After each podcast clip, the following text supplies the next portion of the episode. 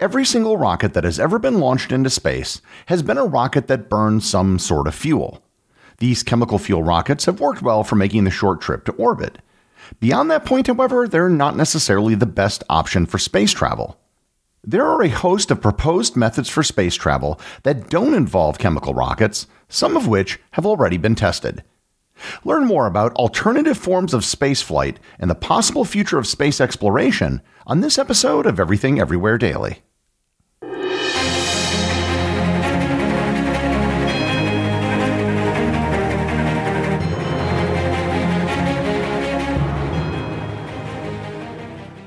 This episode is sponsored by Heaven Hill Bottled and Bond Bourbon. I recently had the chance to try Heaven Hill Bottled and Bond, and I can attest to its exceptional aromas with hints of caramel and vanilla intertwining with its oakiness, which provide a well rounded flavor profile. Taking a sip is akin to experiencing a piece of bourbon history firsthand. Heaven Hill Distillery may be America's most quintessential bourbon distillery. Established in 1935 after the end of Prohibition, the distillery was established by the Shapira family and has remained a family owned distillery to this day. In 1897, Congress passed the Bottled in Bond Act, which set forth strict rules for any bourbon labeled bottled in bond. Heaven Hill Bottled in Bond bourbon goes beyond the stringent requirements of the law by aging its bourbon for seven years, not four. The end result is a gold medal winning bourbon that truly stands out. Available nationally, look for a bottle at your local store. Heaven Hill Bottled in Bond. Heaven Hill reminds you think wisely, drink wisely. This episode is sponsored by ButcherBox. Summer is right around the corner, and that means cookouts. No matter what your preferred food is for a cookout or a barbecue, ButcherBox can help you make it the best. If you want to serve up some hamburgers, ButcherBox has grass-fed ground beef to make the perfect smash burger. Want to cook up some steaks? Well, ButcherBox has that too, with some of the best cuts of steak such as New York strip, ribeye, and filet mignon. Do you like grilled chicken? Well, ButcherBox has some of the best pasture-raised chicken that you will find anywhere. And if you really want to wow people at your next cookout, you can try grilling some of their wild caught salmon on a cedar plank. Sign up at butcherbox.com slash daily and get a special deal. ButcherBox is offering my listeners a free for a year offer plus an additional $20 off. You can choose salmon, chicken breasts, or steak tips free in every order for a year. Sign up today at butcherbox.com slash daily and use code DAILY to choose your free for a year offer. Plus, get $20 off your first order.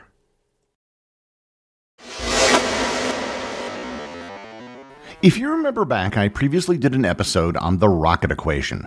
The rocket equation involves the difficulty of rockets and fuel. If you want to put 100 kilograms of something into orbit, you need a whole lot more than 100 kilograms of fuel and rocket to get your payload into orbit. The bigger the rocket gets, the bigger the problem becomes. Because the bigger the rocket, the more fuel you need, and that fuel needs fuel to lift off, and so on and so on. Almost everything I talked about in the rocket equation episode dealt with just getting into orbit. This episode is all about how you travel once you get to space.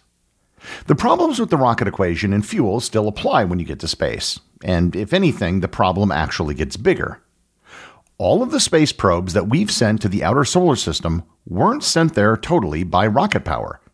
They were sent to nearby planets where they were catapulted using the force of gravity. The gravitational assist worked because of the alignment of the planets and because it was a one way trip. If we just tried to use chemical rocket power to get to the outer planets, most of the probes still wouldn't have arrived because they'd be traveling so slowly.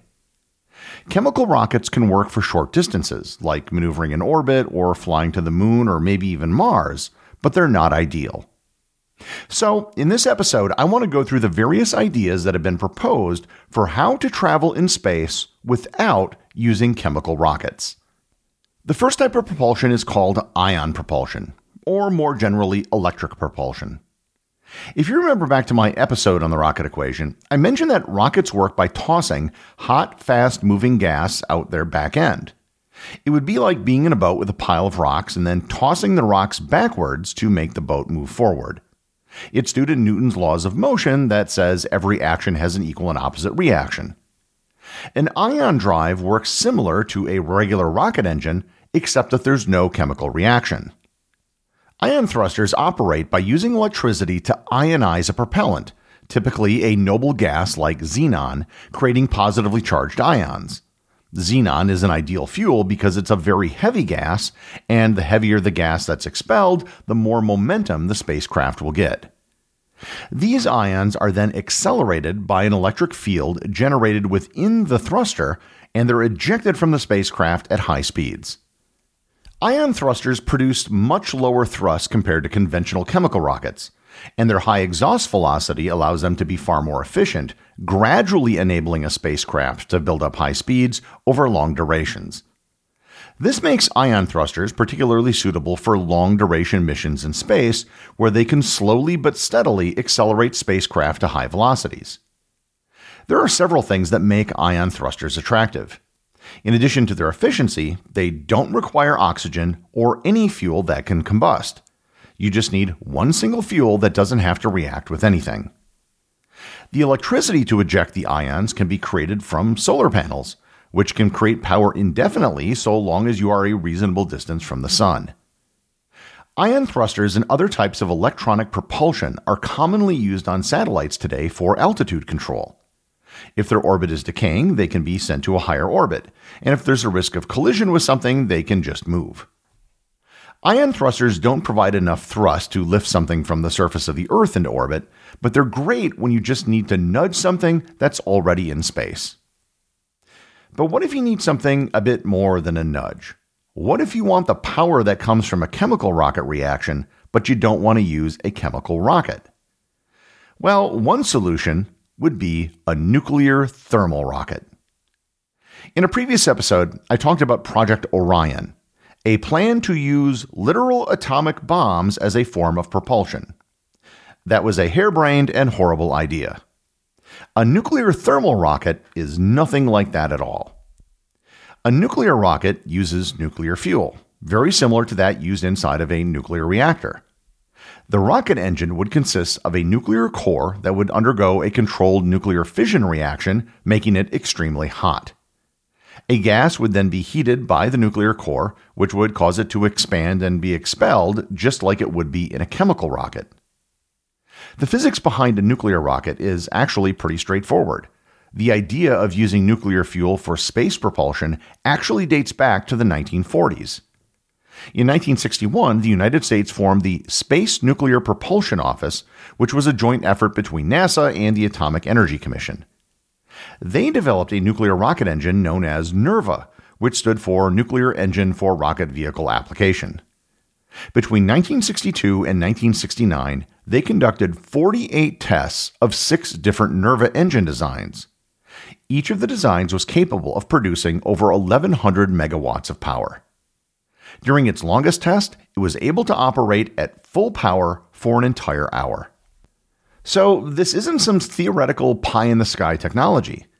Depending on the design, and there are several different ones, nuclear propulsion can be three to five times more efficient than chemical rockets. NASA and DARPA, the Defense Advanced Research Projects Agency, have announced that they're currently working on a nuclear powered rocket called DRACO, which stands for Demonstration Rocket for Agile Cislunar Operations. Draco is currently scheduled to be tested in space sometime in 2027. Nuclear propulsion is the only realistic option for travel within the solar system currently. A chemical rocket would take eight months to travel from the Earth to Mars. A nuclear rocket could make the trip in just 45 days. Moreover, it would only require carrying lightweight hydrogen and no oxygen. While hydrogen would be the best fuel, and it is the most abundant element in the universe, other gases could be used as well, which can be harvested on other planets or moons in the solar system. The current efforts in nuclear propulsion are the most serious that have been undertaken, and even companies like SpaceX are currently investigating nuclear propulsion as well. While nuclear thermal propulsion might be a good, realistic technology for exploring the solar system, what about if we wanted to travel further? Here we have to get into more theoretical forms of travel. All the systems I've just mentioned do require some form of fuel to be expelled. But what if you didn't need any fuel at all? Instead of expelling matter via a nozzle, could it be possible to just push a spacecraft externally? Well, the answer is yes and it's called a solar sail. and it works on the principle that light can exert a very weak amount of pressure. Despite having no mass, photons do in fact have momentum. And this actually takes many people by surprise because the definition of momentum is literally mass times velocity. However, the equation only holds at Newtonian levels that we deal with on a daily basis. At the relativistic speeds that light travels at, it does have momentum. To capture the very weak pressure of light, you need a very large sail, potentially many square kilometers in area. Moreover, the sail would have to be extremely thin and lightweight. The benefit of a solar sail is that while pressure from light is small, it's constant. Once you unfurl a solar sail, the pressure from the sun would constantly accelerate the ship, which over time would seriously add up. In 2010, the Japan Aerospace Exploration Agency launched and deployed IKAROS, which was the first true interplanetary solar sail. It only had an acceleration of 1 millimeter per second squared, which isn't much, but it was constant. Likewise, NASA and the Planetary Society have both deployed test small scale solar sails. A solar sail is often thought to be the preferred method for sending a probe to a nearby star. You deploy a large solar sail, pointed at a star like Proxima Centauri, the closest star to our Sun, and let the Sun accelerate it until it leaves the solar system. It could theoretically reach speeds up to one tenth of 1% the speed of light. Then, as it approaches the other star, the process would work in reverse. The light from that star would push the other way, slowing the solar sail down. But what if you wanted to go even faster? One option that has been floated would be propelling a solar sail with powerful lasers on the Earth or the Moon. Once again, the science behind solar sails is pretty well established, and there have been tests run, so this isn't something that's in the realm of science fiction.